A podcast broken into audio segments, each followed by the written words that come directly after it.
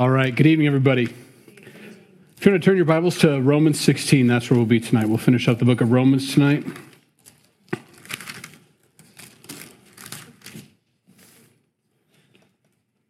Tonight's the last night for ordering the t shirts and stuff, just so you know. Um, just keep that in the back of your mind if you're interested in a sweatshirt or t shirt or hat. Uh, tonight's the last night for that. Let's pray and we'll get started. Lord, we thank you for letting us spend time singing to you, giving you the praise you deserve. And uh, we just pray that you are blessed with that. Um, we know that you inhabit the praises of your people, and, and uh, um, there you were. Where two or more gathered in your midst, you're here with us, and that's a, a blessing as well uh, to know that you're here with us. We pray that you would be our teacher and guide tonight through your word, that your Holy Spirit would do, as just as Aaron was praying, meet all the needs that everybody came with tonight. Um, there is a, a, basic Bible study here, but by your Holy Spirit, we know that you can minister to each one of us and speak to each one of us just where we need, whether that's comfort, encouragement, correction, whatever it may be. And so we open ourselves up for that. Um, we want to come and receive your word with gladness. So whatever you have for us, we know it's best. In Jesus' name, amen. It's been a sweet book, this uh, book of Romans. Very uh, doctrinally rich, you know so much. And of course, we went through it pretty quickly. You could go through it much slower if you wanted to. I know, I know some churches spend four or five years on it, and I don't know. I just, um, well, we we don't spend four or five years on any book. We get through it. We got to get through it. It's the Word of God that changes people, not the not the uh, commentary. So, with that being said, I want to I want to get right into it. Paul uh, is giving his um, his salutation. He's saying goodbye. You know, this is he's wrapping up the letter. And like a good pastor, it takes him several times to finally get to the conclusion. He's, he says amen like three times. Amen. Oh, yeah, one more thing. You know, it's, it's just kind of built into us. I don't know what it is. And uh, he wants him to, what I get from that is he wants him to have everything. You know, this, I, don't know, I don't know if I'm going to write another letter. You know, I want to make sure they get it all. And so, amen. Wait, wait, wait. And then this, you know. Make sure you have this. That's a good dad. That's a parent. Um, Paul says to the Corinthian church, which is what we start next week, that he was their spiritual father. Now, I know the Bible says you're not to call any man a father, and yet in that case, he says, No, I'm the one that, I'm your spiritual father.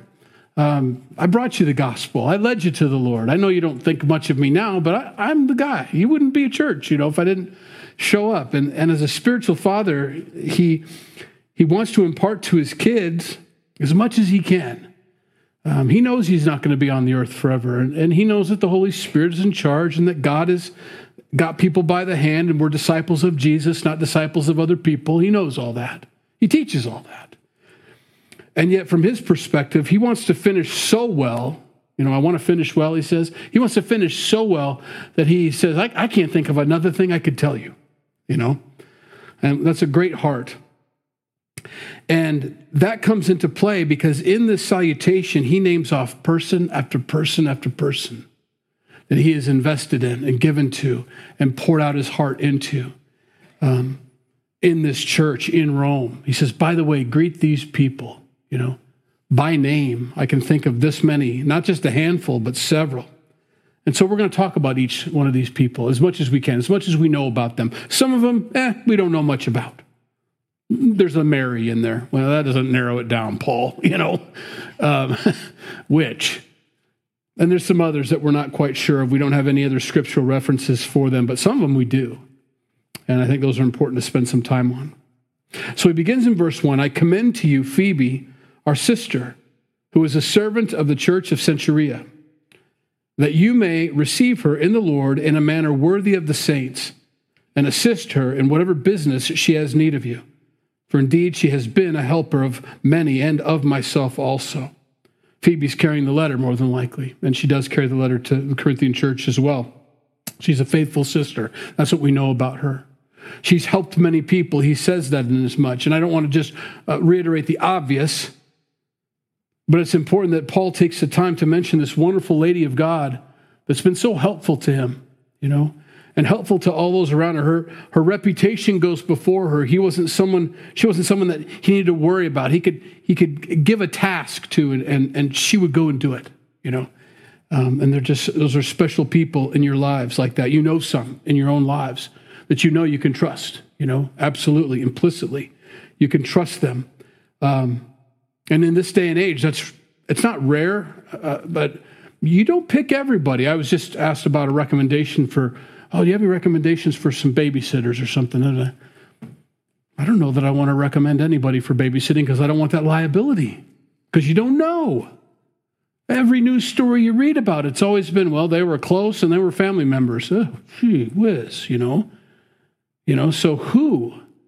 And there are some people you can trust. There are some people you can absolutely know their character because you've been around them. You've you don't just know about them or are occasionally with them, but you've been around them for years. You've invested into them and they've invested into you. They've given back. That shows character and heart. You know, you know. And so Paul mentions this Phoebe. It's not just a flippant, oh yeah, Phoebe, she's a receiver. No, he, he's saying, I trust her to run this errand. You know, I want you to receive her like you would all the other saints. You know, uh, I want you to trust her completely. And uh, she's been a blessing. So treat her that way. You know, don't just snatch the letter out of her hand. I don't think that they would have, maybe. But Paul wants to put his stamp of respect upon her. You know, we're not to be a respecter of persons, but Paul does make a point to say, I respect her. I respect her, you know. Um, and that's a blessing. And that's a blessing. And, and he wants her to know that. Um, she's respected by Paul. The second couple here, or the next group of people, it's a couple, Priscilla and Aquila. Greet them. They're my fellow workers in Christ Jesus who risked their own necks for my life, to whom not only I give thanks, but also all the churches of the Gentiles. Likewise, greet the church that is in their house. They're there. And now, this Priscilla and Aquila are an interesting couple. Paul ran into them, he met them. Uh, we'll start in Acts 18, verses 1 through 3. That's really our first mention of them or, or, Paul's first interaction with them. Paul's, you know, running around getting beat up wherever he goes, telling people about Jesus. That was his, that's what he did. Um, and sometimes we, we have a term in Christianity called tent making. That's my tent making job. So, like, if I go to a senior pastor's conference, they say, Are you full time or do you have a tent making job? It's just a term we use. Nobody else would know what we're talking about, but what it means is, are you bivocational? Do you do the church and do you also have a job on this side? You know, so you have your tent making job. Well, that's where this comes from. This meeting with Priscilla and Aquila. Priscilla and Aquila were tent makers. That's what they did. And Paul, needing to make money, ran into these tent makers and decided to join their team or they hired him or whatever. And so he would sit across the table or whatever it is that they sew on. And he sewed and made you know, made tents with them. So here it is. After these things, Paul departed from Athens and went to Corinth. And he found a certain Jew named Aquila, born in Pontus, who had recently come from Italy with his Rome, with his wife Priscilla, because Claudius had commanded all the Jews to depart from Rome, and he came to them. So, because he was of the same trade, he stayed with them and worked, for by occupation they were tent makers. So, just a little background, a little history, but that's who they were. God is faithful, and we, and we see this happen, and you'll see this in your lives, um, in, your, in your Christian walk. When you surrender your life to Jesus and you're starting to walk with Jesus, and you're walking by faith, God will bring into your life people just like this random. It seems random anyway, but actually, it's by God's design because we're reading a letter that Phoebe took back to Rome where Priscilla and Aquila are now back in Italy. They're back in Rome and they have a home church. Whereas they first met Paul when they were kicked out by, by they were pushed out of Rome on purpose. Just persecution, circumstances, whatever it is, move them to this different city for this point of contact.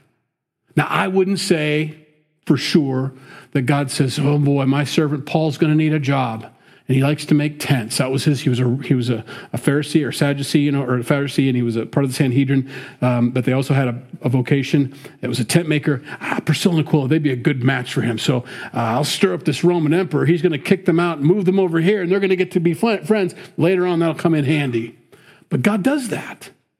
I wouldn't say necessarily for that. I, met, I imagine it was a, a, a, a blessing for Priscilla and Aquila, but also for Paul. And God works those things together in your life.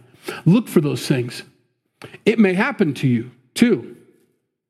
I would like to say that I'm Paul and God brings Priscilla and Aquila into my life, but sometimes God will make me the Priscilla and Aquila and move me to a location to meet somebody. And that was it. That's all it was for, you know? and then go back to the place you came from. Watch for those divine appointments, we call them. God ordained divine appointments in your life where I wonder why I'm here, or I wonder what's happening here, or why are the circumstances the way they are, and how come this is happening to me? Because there's a big picture. There's a very big picture, spiritually speaking. And although you may not understand why you're being inconvenienced by being, oh, why isn't God protecting us in Rome? Because I need you to meet Paul. And I can't get you to move there because your business is too good. So I'm to apply a little pressure to you. Now you're over here, and now you're with Paul, and now you're to come. It's going to come in handy later on. You're going to risk your own neck for him. You're going to be best friends. That happens sometimes. Watch for those things. It happens. So that's his first encounter with him. In Acts 18 18, so Paul still remained a good while. Then he took leave of the brethren and sailed to Syria, and Priscilla and Aquila were with him. He had uh, his hair cut off at Cenchrea and had taken a vow. It's a small little verse. You don't make much of it, but he met these people, and when he left, they went with him. Nothing tying us to Corinth. Where are you going? Over here. Oh, we're going to go with you. We're going to serve you. We're going to be alongside of you. You know, we'll just set up tent making shops wherever we go, make some money, and help you along the way. And we really love this Jesus stuff too. You know, um, amazing. Verse 26, that same chapter. So he began to speak boldly in the synagogue. When Aquila and Priscilla heard him, they took him aside and explained to him the way of God more accurately. Now I need to set this up. He's talking about Apollos. Apollos. They separated from Paul at one point. They went up to another group. I, I, didn't give you the whole chapter. You can read the whole chapter to get the, the background on it. But they listened to this Apollos, and he was a very good speaker, very eloquent in all his words. And Priscilla and Aquila are listening to him, and they came up to him and said, Can we, can we talk to you a minute about the Lord? You bet. I love talking about the Lord. It's great to talk about the Lord. Well, come over here, talk about the Lord. And they explained to him more because all he had known was the baptism of John. See, their ministry, which is interesting enough, was the it's, it's the baptism of the Holy Spirit. It's the work of the Holy Spirit in the believer. That was their ministry. Now, uh, you know, not that everybody has to have a thing, like that's their thing, that's what they talk about all the time, but they could recognize and, and be able to word it in such a way that it wasn't offensive to Apollos, who didn't have a problem drawing a crowd. He drew a crowd. Everybody was getting baptized. There were people getting saved all the time. And they thought, we need to tell him more because he's, he's working without, he needs the power of the Holy Spirit. And they began to share with him. And all of a sudden, the world busts wide open for Apollos. And all of a sudden, whoa, it all goes, it, it's amazing for him. They had this ministry. Chuck Smith had, and Kay Smith had a couple with them in the ministry.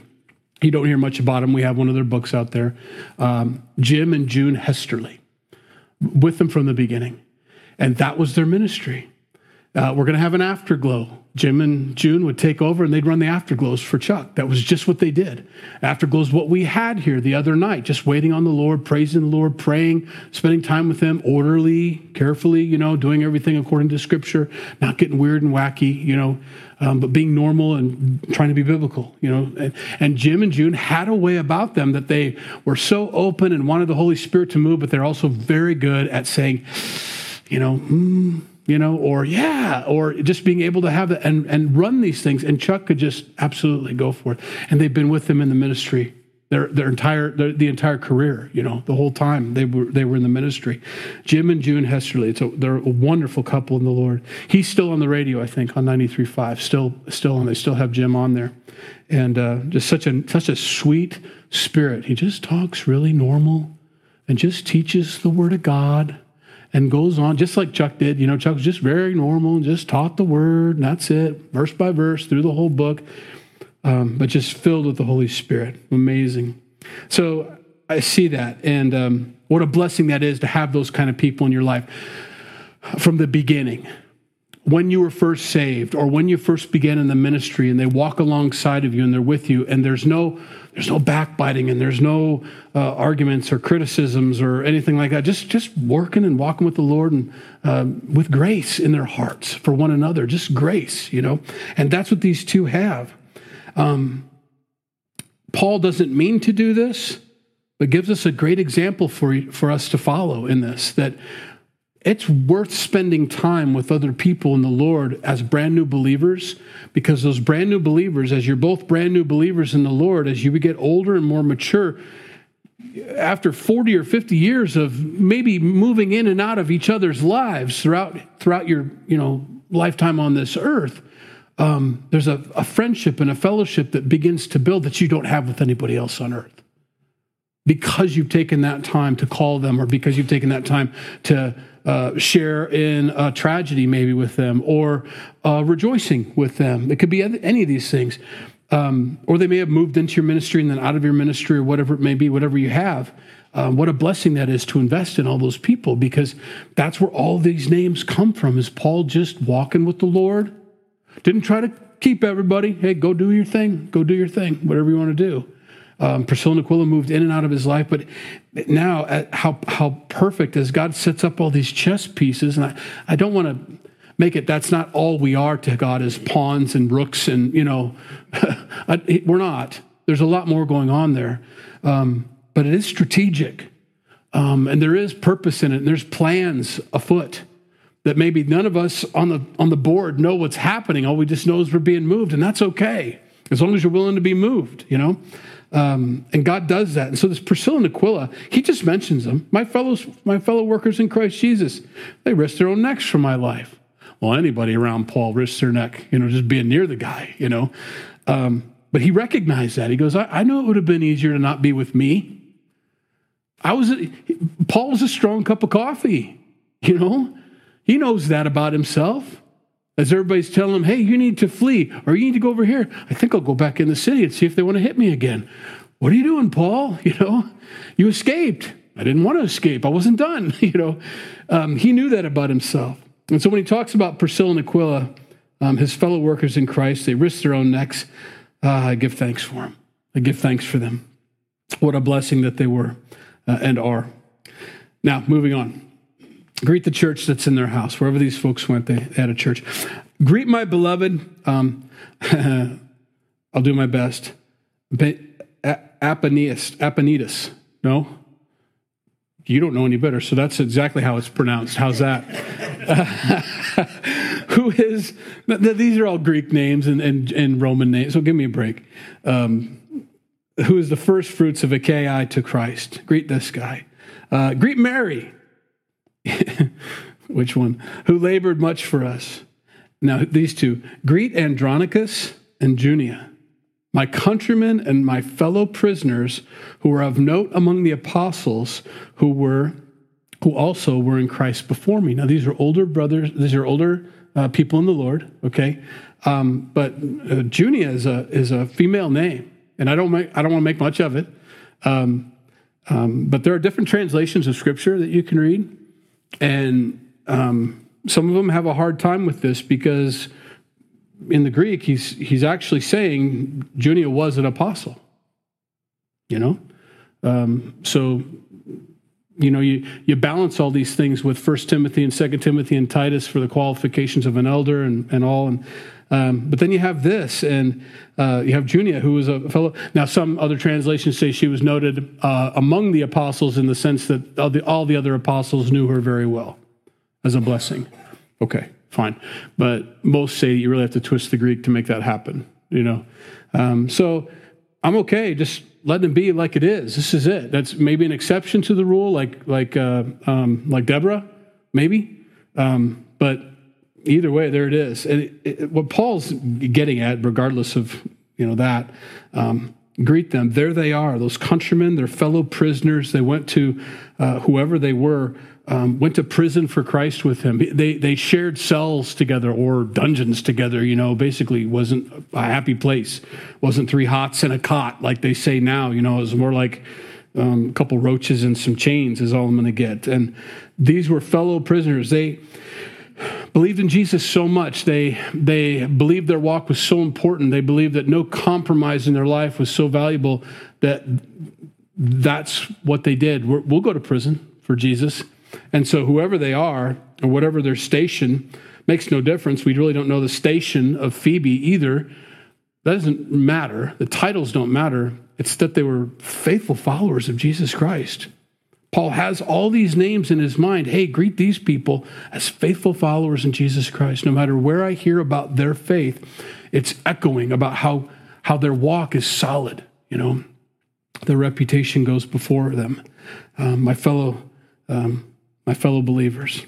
Now he goes through a bunch of people here, and forgive me for the uh, if I butcher their names, but greet Amplius, my beloved in the Lord, good close person. greet Urbanus, our fellow worker in Christ, and uh, Stachys, uh, my beloved. Um, greet Apelles, approved in Christ. Greet those who are of the household of Aristobulus. That was pretty good. Greet Herodia, Herodian, my countryman. Greet those who are of the household of, uh, um, I want to say narc, but that doesn't sound right. Narc- narcissist, but that even that, that's even worse. Is he a narcissist? No, there's no T. We're okay. But um, who are in the Lord? Forgive me, guys. I mean, we're going to meet these guys someday. They're going to go. It's na na na na. That's how you pronounce it. I heard you butcher my name for 20 years. Sorry, sorry. Um, we're surrounded by a great cloud of witnesses, and that's just it. Paul on earth had a great cloud of witnesses with him. Doesn't have to think about people in heaven or anything like that. It's he had people around him that were. It doesn't matter where he taught. There they are. They, oh, you're in Rome, aren't you? And he knew where they all were. You know, what a blessing! Uh, what a what a wonderful heritage he has with these people. Beautiful. Now greet uh, Tryphena and Tryphosa he put those together on purpose, Tryphena and Tryphosa, who have labored in the Lord. Greet the beloved Persis, who labored much in the Lord. Greet Rufus. I get that one, you know.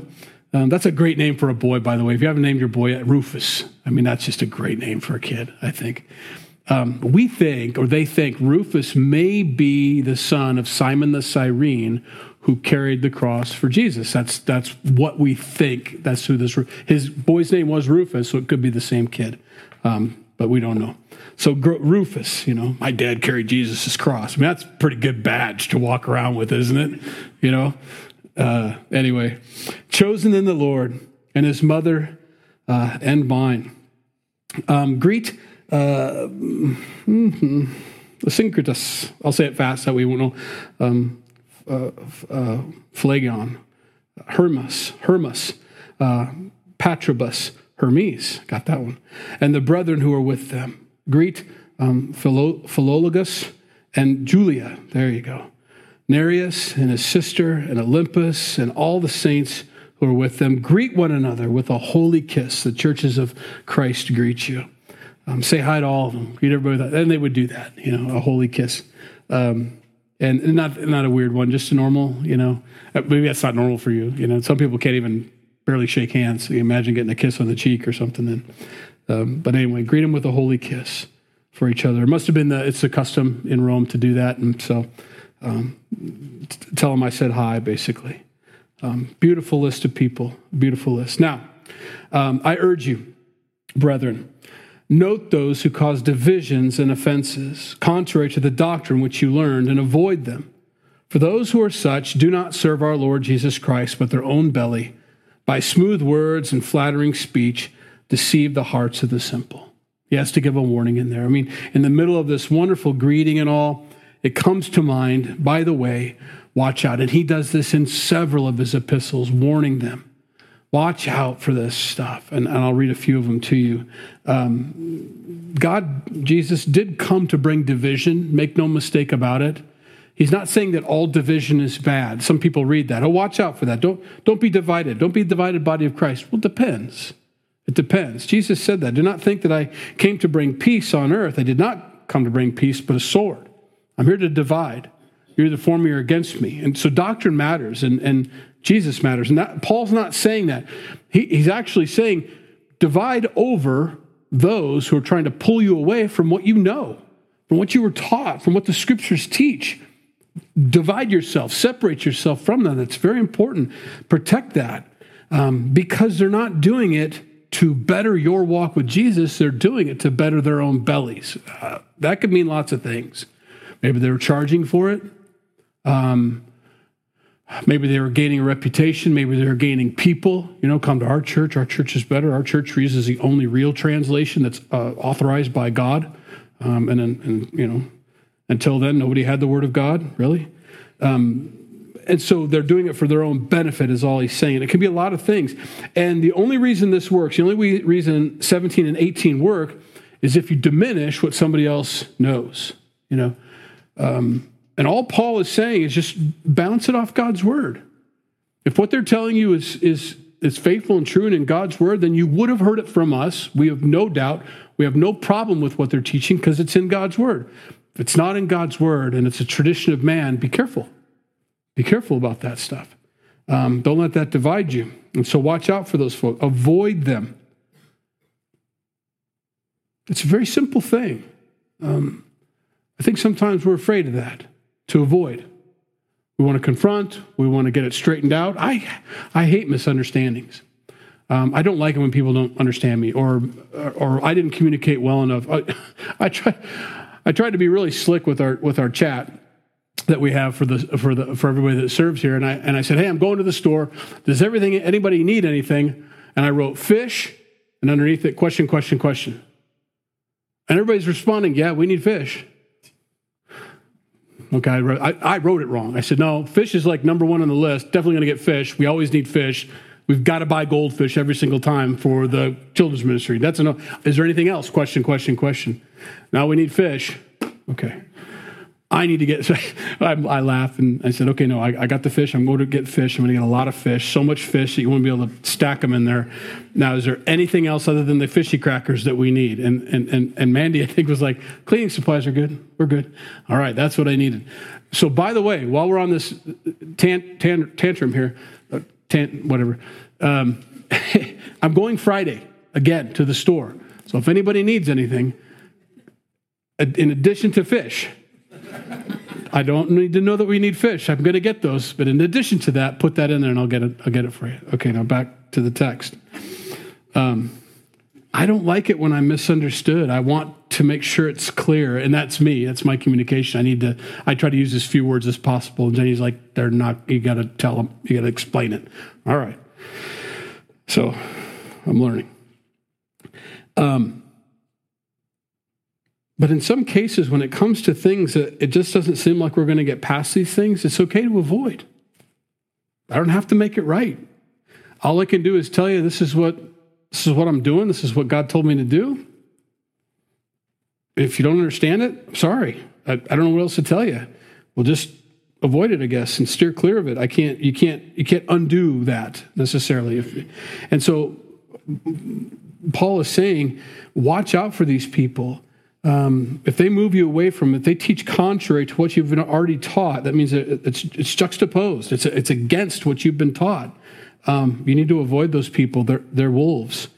And, and so he says that in 1 Corinthians 1.10, Now I plead with you, brethren, by the name of our Lord Jesus Christ, that you all speak the same thing, and that there be no divisions among you but that you be perfectly joined together in the same mind and in the same judgment. That's the hope Paul has. That's the hope. It isn't always the case. Um, but Jude is, that's all it's about. Paul, uh, Jude, Jude actually writes an entire, well, it's one chapter, but um, he writes the whole letter for that purpose. I want you to turn there to show you how common it was in first century church and how important it was that they stay, you know, right where they need to be with God's word. So it's right before the book of Revelation, and it's very short, and it isn't what his original intent was to write. this is not what he wanted to spend pen, spend pen and ink on, but he ends up having to. Um, I'm not going to read the whole chapter to you. I'll try to pick up. Um,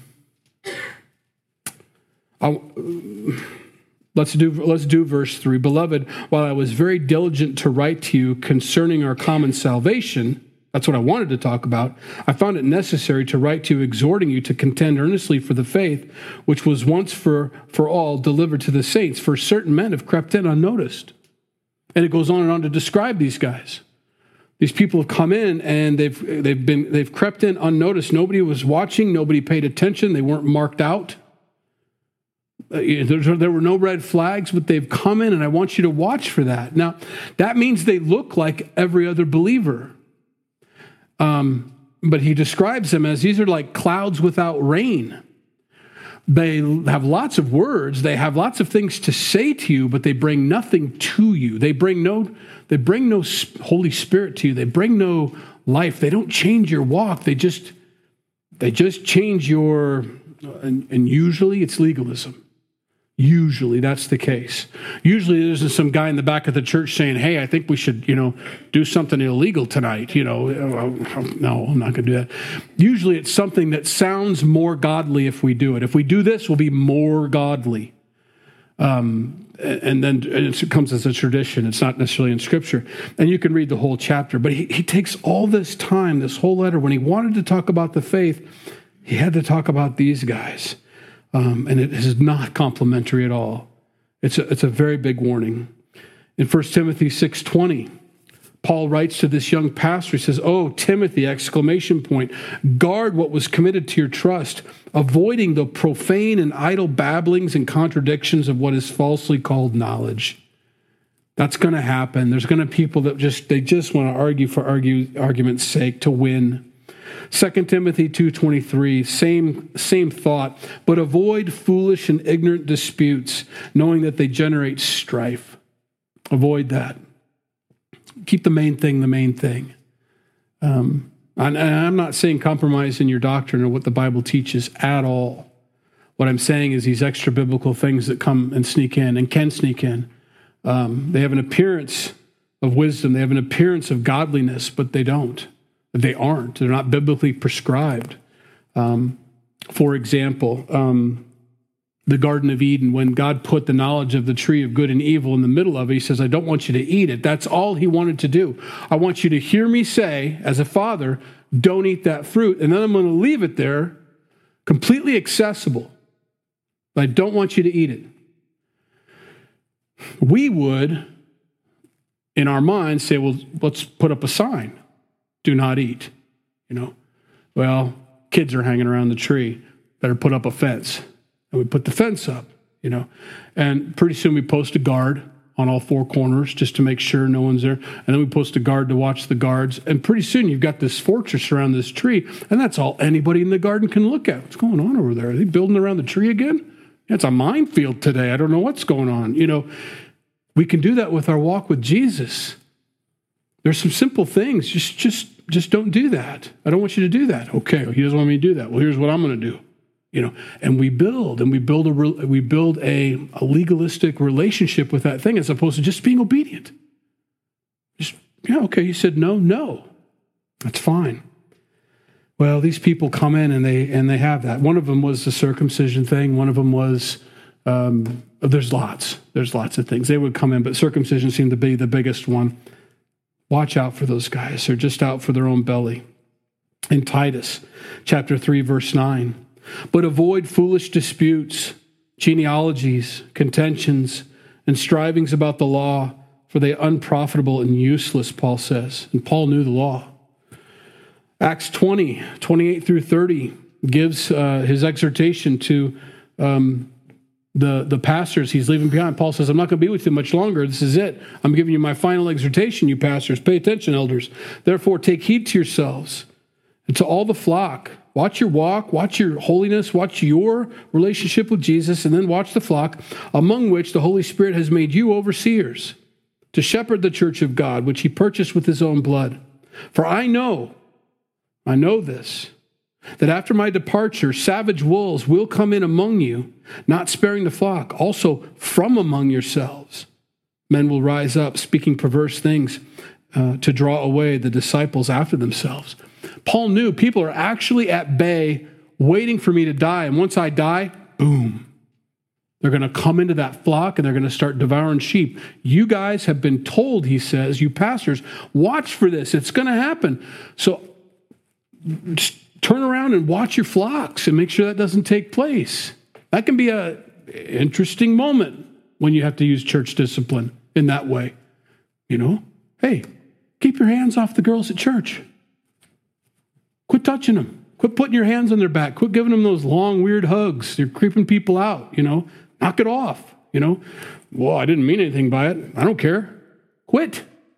You know, awkward moments, but got to happen and I, I pick on the guys because that's an easy target. But um, wolves. They don't look like wolves. They don't act like wolves, but they well they act like wolves. They if they've got blood on their teeth, they're not sheep. You know, um, you watch that, and so Paul warns about that um, to these folks, and so it goes all all along here in this Romans 16. It's a common thing from watch those people, avoid them. Sometimes people just need to get their feet under them as believers. Well, I can't keep my head in the sand. I mean, I got to get out there. I got to discover things, and he's going to hit that here in a minute. That idea that you need to acquaint yourself with all the doctrines and all the evil in the world so that you can refute it. Just say, no, you don't. Uh, planted a couple trees yesterday out at the farm and and um, put in two ornamental cherries. And boy, you got to watch those and put concertina wire so the deer don't eat them and all that. And and all. And then I got this gigantic, it's this big around, but it's 27 feet tall, it looks like to me, this maple tree. And as soon as I put it in the ground, I'm like, I got to stake this. I got to do something because it doesn't have the root system. It's not grounded enough to withstand the incredible winds we have out there, you know? So you got to do something about it. It can't be there all the time. You can't keep it staked. You can't keep wires around it. You can't protect it all the time. But until it gets a little more mature, a little thicker, a little more legs under it, then maybe it can bend and sway with the winds and be able to withstand the storms that come its way. Very simple to understand as Christians, you know, especially with our kids.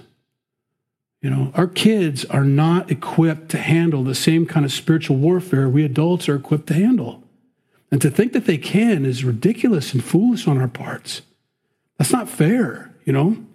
Well, they're just a missionary out there in the school system. They're missionary. Would you send them to Africa to be a missionary? Well, no, that's that's different. No, it's not. You know, be careful about that. Make sure they're grounded. Let them have some time to get some maturity, some some legs. You know, um, you can't just throw them out there and expect them to withstand. You can't just leave the television on. You know, I mean, you can watch Cinemax if you want. Is that the bad one? Cinemax? It used to be when I was a kid. You can watch Cinemax if you want to, but it's up to you to make that choice, you know. They're dumb little kids. What's on Cinemax? It's, it's, it's you know, give them time to get some legs underneath them. Um, just avoid. Yeah, maybe one day you'll be in a position where you can refute or you can do apologetics or you can do these things. Um, but there's a time when it's just just steer clear of that stuff. You just need to grow. You need to spend time with, with the Lord and, and feed off of the milk of God's word and then graduate with some teeth to the meat of God's word. And you move forward like that and get your maturity and get stable and strong and healthy spiritually. That's all he's saying. Be careful about that. So, watch out for those smooth words and flattering speech. They deceive the, deceive the hearts of the simple. For your obedience has become known to all. Therefore, I am glad on your behalf, but I want you to be wise in what is good and simple concerning evil. And the God of peace will crush Satan under your feet shortly. The grace of our Lord Jesus Christ be with you. Amen. He's not done. Okay. He's not done. What does he mean by that? I want you to be wise in what is good. I want you to be uh, fully versed in what is good, and I want you to be ignorant of what's evil. Simple in that. I don't you don't need to know that part. You know, um, it's a very dangerous thing. It, it, it, it, it is not literally, it is figuratively the the knowledge of good and evil, the tree. I would have never ate that apple if you told me not to. You were just told not to. Right here. This is the tree moment for all of us New Testament Christians. I want you to be ignorant of evil, and I want you to be no, I want you to know. In other words, walk in the cool of the day with the Lord all day long, and steer clear of that tree over there. Well, I need to know what it tastes like, so I can tell everybody else not to taste it. Absolutely not. Steer clear of it completely. It's okay, Paul says. Um, I want you to be wise in what is good and simple concerning evil. Steer clear of that stuff. Avoid it. You don't have to experiment, you know.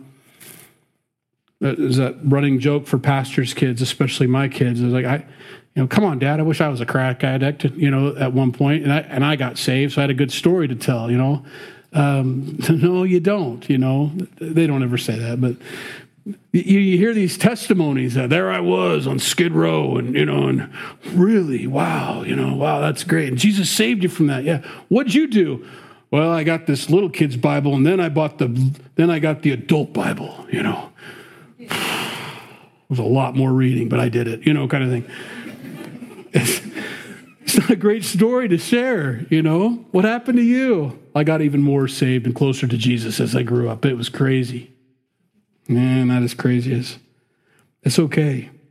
And I guarantee every drug addict in this room, and I wanted to say this a long time ago. You guys know you're surrounded by drug addicts around here, right? That have been saved. Because I get that sometimes from people. Well, I don't want to go to a church where everybody's perfect and all dressed nice and all that. I mean, I look good, I know that, but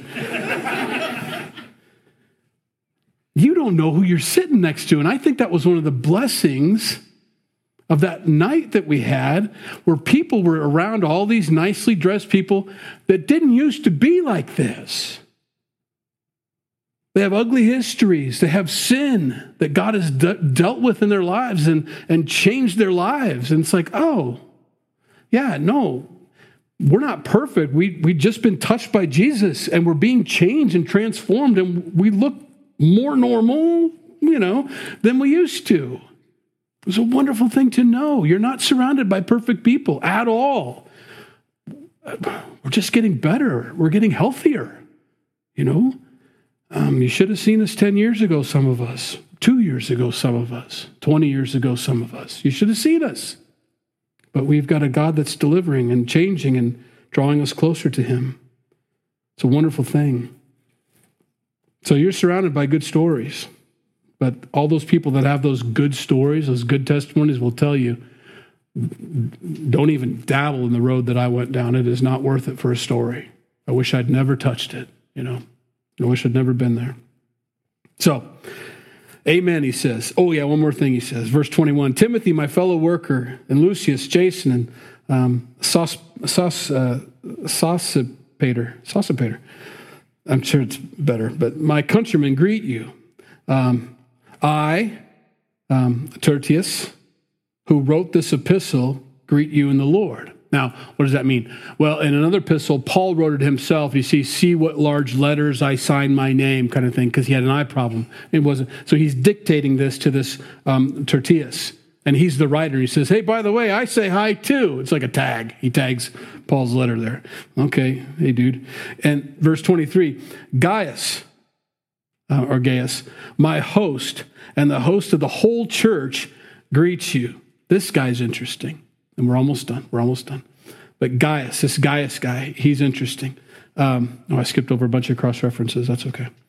Um, if you're taking notes, they were for verse 20, Ephesians 1 15 through 16.